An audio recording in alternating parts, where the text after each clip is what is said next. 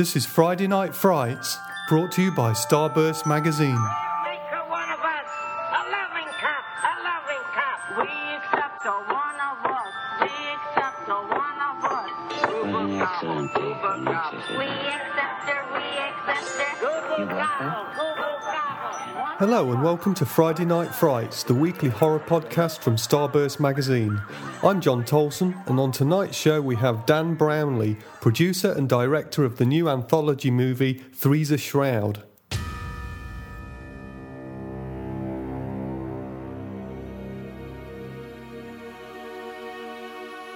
Okay, so Dan, welcome to Friday Night Frights. Thank you for having me. And uh, it, it was great to see your movie, Three is a Shroud. I Thank think, you. I think we need to explain to the Starburst listeners a little bit about the film because it's, uh, it's uh, an anthology movie and it's been quite a while since we've seen one of those. So, do you want to tell us a little bit about Three's a Shroud? Yeah, sure. Um, Three's a Shroud was. Um, I wanted to do a different take on classic subgenres of horror. So what, what I wanted to do in the film was take a ghost story but update it, uh, creature feature and update it in the slasher film and do something completely different that just that no one's ever thought of doing before, and wrap it in a the classic narrative story and create an anthology. Um, but the best way I thought of doing this was obviously being an independent filmmaker, you rely on a lot of favors and help, you know, help from other people and everyone chipping in for no pay. So I thought I'd get these people who've helped me and rather than directing it all myself, give each section to a different director. So I took the narrative story and the first story, then the second story was a friend of mine called David V.G. Davies. And I said, right, your only restrictions are it has to feature this clown creature I've designed. Apart from that, it's all yours. And then said to the other guy, uh, Andy Edwards, uh, known for House Party of the Dead series, it's got to be a slasher. Apart from that, go for it. And pretty much, I, mean, I was on set a lot just because I was an executive producer, so I like to, you know, just be there to show my face and see what was going on. But pretty much left them up to their own devices. Fantastic. And uh, we have to tell the, the listeners that it was produced for a pretty low budget, wasn't it? Although you wouldn't think so watching the film. But Ah, can, thank you. Do you, do you want to tell us a little bit about how you went about raising that money? if I knew someone who was buying a house, I'd say if you get it a couple of grand cheaper, you, would you like to invest in the film? I literally bothered everyone I knew. If it's a hundred quid, you know, fifty quid would feed a crew for a couple of days. So I literally just bugged everyone until I scraped together the bare amount to make the film. But you managed to get a pretty good cast together, didn't you, including Emily Booth? So how, how did you go about getting those people involved? Um, they the, the the greatest thing about horror is that they're actually genuinely lovely people. I mean, the, I, was, I was told this from quite early on that if people who are generally a certain wage per day, if they like what you're doing and they can see you're not just trying to get them for cheap, you've honestly not got the money and you're really trying, they will drop. Like Susan Lorraine came over from America and she did it for, for peanuts because she liked what we were doing, saw what we were about, and she said, "Yeah, you know, I, I want to support you." So it was just people being lovely and us, us utilising the contacts we had. Okay, well, I am going to bug you with a technical question now because I remember when we first met and you told me about the film, I was very struck by what you told me about the camera that you used. So, can you tell the, the listeners about the camera? The camera, well, the camera for the majority, there's actually three. Ev- one of the filmmakers used a camera which technical name is way beyond me, but the most part we use a 7D. Okay, which means nothing to me. You'll have to explain it. 7D, it's um, it's basically a Canon camera, which was, I don't know why they put a filming function on there, but it's meant for photography. And for some reason, I do not know why, they put a film function on there, and then someone figured out you could actually shoot films. And because it's a Canon camera, or is it a Canon? It, one that you, but you get what I mean. It's a photography camera. You have all these beautiful lenses, and so so whatever company was, I should, should really know because I've you know filmed five films under everything. But yeah, but that that's beautiful because they're so small. You can get in all these corners which you can't with a regular big movie style camera. But a lot of them have used it. Um, uh, oh, what was the film I watched the other day um, with Chrome Skull in it? Laid to Rest 2. They used it, and you, you wouldn't know because the, the lenses are so good. So I assume having a camera that's so sort of lightweight and portable, you can not only get fantastic shots, sort of strange, interesting camera angles, which in fact you do in your film, but also the lighting is probably a lot easier as well, isn't it? Yeah, yeah. Um, they they are fantastic cameras. I know. Essentially, you really want to move up to the red because that looks like film. But for independent filmmakers, I think that is by far the best camera. Also, it does it directly onto chip. So what you do is you take the chip out of the camera, you load it up, you check the rushes as you're loading up the other one, and so you can instantly know if you've made a mistake or not. You don't have to worry about rewinding the cameras. You can use it and check the rushes. It's absolutely fantastic piece of equipment. Well, it sounds really fantastic for would-be filmmakers. So, did, what did you edit on? Did you use Final Cut Pro or something similar? I did. I used Final Cut Pro again. Um, I, I, lucked into it. I, am not sure if I can say who gave it to me, because I don't want to get in trouble. But someone mentioned to somebody else that I was um, doing films, and they said to this person, "How serious is he taking it?" And they were all very serious. He's doing a feature film, and they literally just handed over a co- copy of Final Cut Pro and said, "Go for it. Download it on your computer. You can you can use our rights."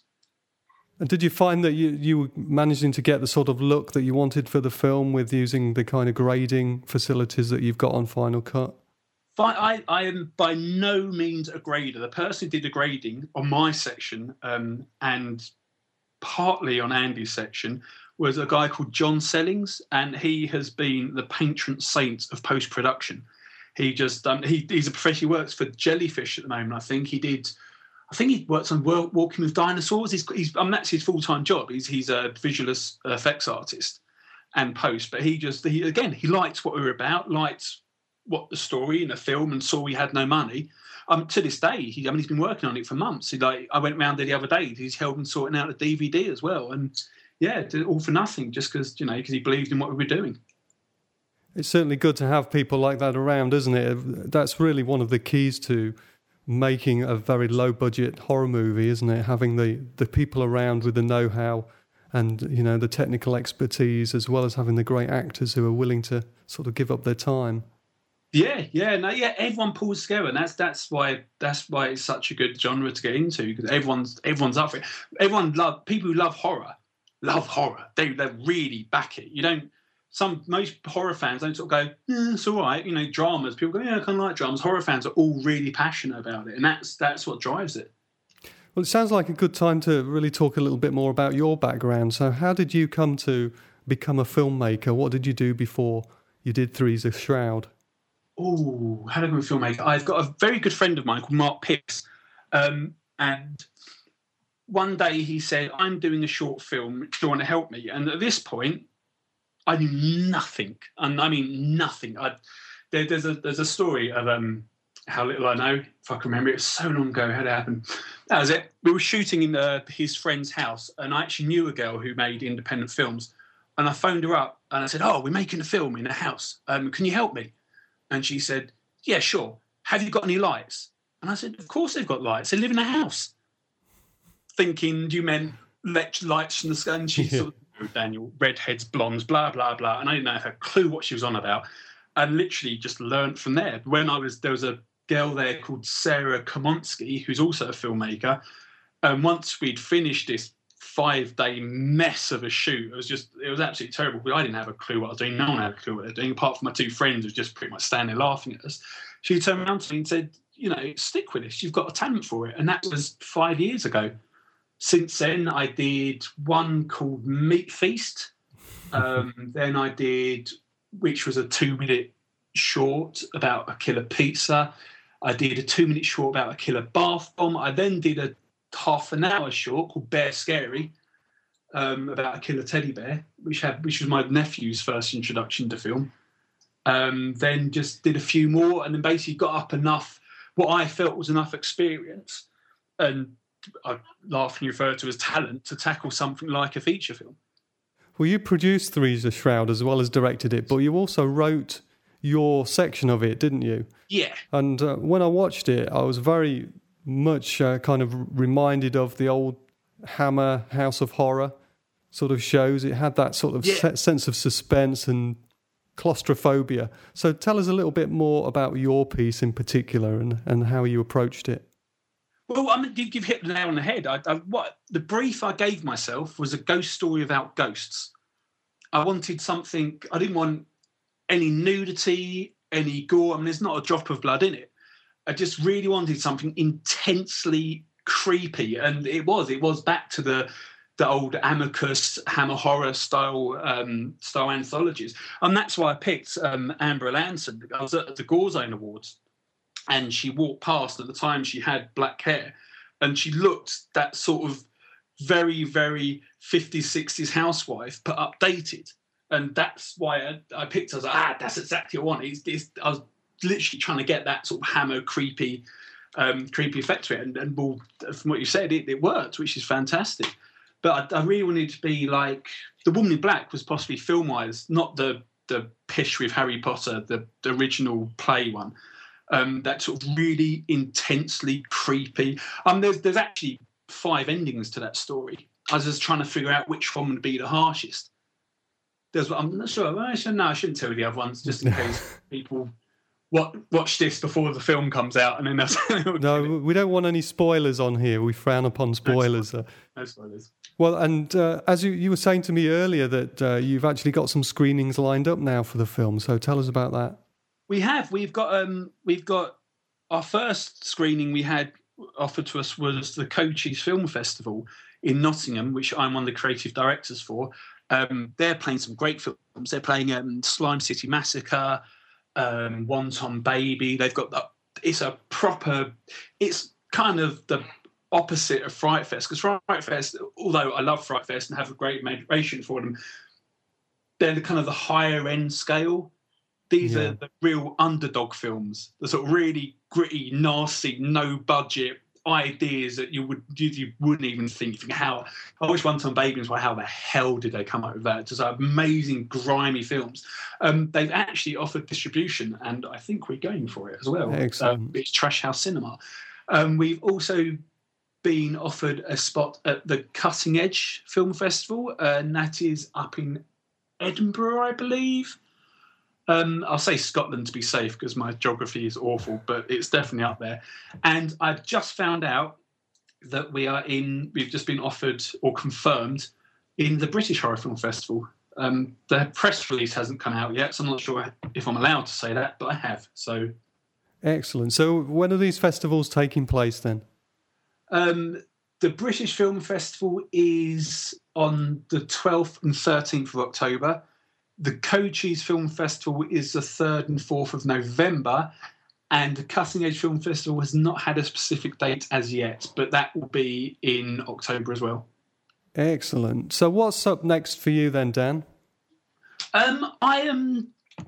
I'm working on loads of things. I've, I've got a really good idea for a film called Hoods, um, which is based on the Tottenham riots. It's it's a infection hoodie horror slasher sort of film. It doesn't. Uh, my, the right guy I'm writing with said it doesn't really know where it sits. I said that's what makes it beautiful. It is just a really nasty, dark, grim, horrible story set around the Tottenham riots. And but that's going to take a lot of work and a lot of money. So I'm developing that. Meanwhile, um, Danny Thompson wrote a script called Call Me, which um, we've had confirmation from genre stars like Suzi Lorraine again and Debbie Rochon, um, who have signed up for it. So that's going to be absolutely amazing. And that's based on the World of Babe station. I'm not sure if, if anyone's heard of such shows, but you you better explain for us. Babe Station. I actually, in all fairness, I I hadn't really watched these things until I had I, to. I'm not sure. I'm not sure Starburst readers will stay up that late, but tell us anyway. it's basically you get hot women wearing very little, nattering on the phone, and you phone them up and you talk to them, and it's, it's absolutely ridiculous. you know, there's there's plenty of porn free on the internet. Why would you want to phone to someone chatting nonsense? Is absolutely beyond me. But um, but Danny wrote it and gave it to me, and then she gave me the. She's basically. I said, look, I, I, I know horror. I do kill scenes so well. Can I rewrite all the kill scenes? So I rewrote all the kill scenes. So the kill scenes are absolutely brutal and just ah, just manic and bloody and gory. And I just up them through the roof. And she was like, you know, yeah, go for it. Um, but yeah, but with, but within because it's kind of it's I mean it's a slasher, you know, essential slasher of the whole sure. boobs and blood thing. But we're going to try and add a lot of satire to it, kind of poke fun at the industry and and the way we place so much on beauty. And the, the killer, you would kind of find out that that has a lot to play with why they've gone nuts in the first place. So uh, the, on the top, it looks like a slumber party massacre esque story, but underneath, when you actually watch it, is it's going to be a whole lot more. It's going to be quite dark and twisted. Cool. I sound, I'm intrigued by that, Dan. Sounds good. so, what would finally your what would be your uh, advice to anybody starting out? Maybe you know thinking about getting into horror, making a few short films as a director. Um, what would you say to them? Do it. As it, do it. Absolutely do it. There's, I was actually chatting to someone at Fright Fest, and they said, "Oh yeah, we think that starting to, doing the short films is do it. One of the best things you ever do. You'll get stressed out. You'll lose sleep. Unfortunately, I haven't lost weight yet, which you know would have been handy. But yeah, just just do it. And once you start, you start other people fall in. It, it becomes self perpetuating. Like I I started with me and the mate and a, a, couple of people who did sort of weird art house films. But once I started getting out there, someone else goes, "Oh, you do films, blah blah blah," and you know, you sort of work out who to take along for the ride, who to leave back. Then, I mean, the thing is, I, I'm an art teacher as well, and what I always tell my kids is, art is easy. You've just got to figure out to destroy the magic in your head. Don't look at something as an object, break it down. It's the same as film. Film is easy. Look at special features, read the books. It's so easy. Special effects are easy to do. You just got to get better at it. So don't look at this wonderful thing on screen and oh, oh, oh, isn't it amazing? Do it get your mates to do it, work, figure out how it works. Once you figure out how it works, the doors open up, and that's it. You just run with it. Dan, you're an inspiration. Thank you so much. My pleasure.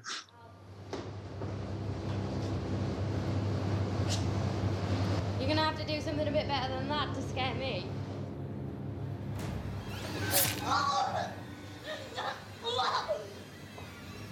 Three's a Shroud plays festivals in the UK this autumn. For more information, visit threesashroud.com. Friday Night Frights. Well, that's it for tonight's Friday Night Frights. But don't forget you can reach me via the Starburst website or on Twitter at starburst underscore mag. Until next time, stay, stay scared. scared. You and me.